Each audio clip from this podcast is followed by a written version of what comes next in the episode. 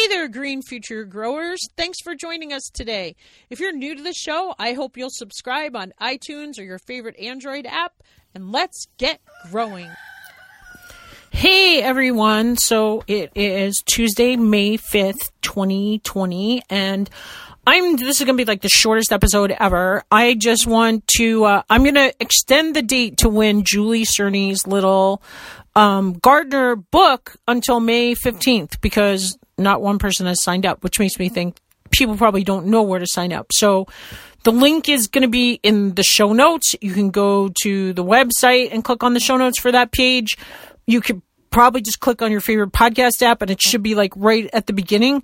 There will be an enter here and all you have to do is drop your email in the box and you will be entered. So, um, if you didn't hear my awesome interview with Julie, she's written a great book called The Little Gardener, and it's for big gardeners and little gardeners mixed together. It's just the sweetest little um book you can tell she knows children she's got awesome activities in there that you can do there's um th- it's just like it i love it because it kind of follows along just like the organic oasis guidebook but um, it's just written differently and it's got beautiful illustrations and it talks about all the great things you can do with your children in the garden. There's never been a better time to be in the garden with your children. So if you want to win a copy that their publisher is offering to give away, it's a hard book. It's a great book. I know you will love it. Click on the link, enter your email, and you will be in.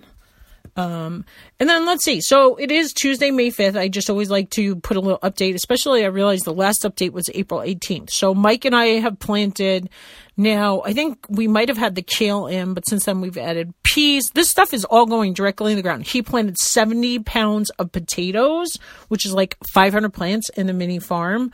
Um, peas, lettuce right in the ground, beets are right in the ground. Um, radishes are coming up. We put I put sunflowers in on April 22nd. I always plant my sunflowers on Earth Day. That way they go to seed. If you just want the blooms, you can keep planting them. But if you want them to go to seed, you got to get those in. Um, I can't think of anything else that we've planted yet so far. I have basil coming up in my windowsill. I put some arugula out.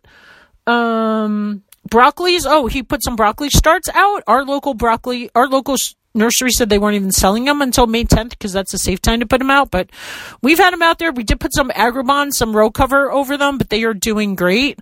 My blueberries are coming back from last year. My strawberries are coming back from last year. So, um, we'd love to know our, our, uh, pear tree started blooming yesterday. I got the mason bees from um, Olivia. If you didn't listen to my rent mason bees episode, so anyway, um, if you have anything to say, let me know. And uh, I hope you win a copy of the book. Do you know someone who would benefit from the Organic Gardener podcast? If you like what you hear, we'd love it if you'd share the Organic Gardener podcast with a friend. Thanks again for listening, and remember grow local.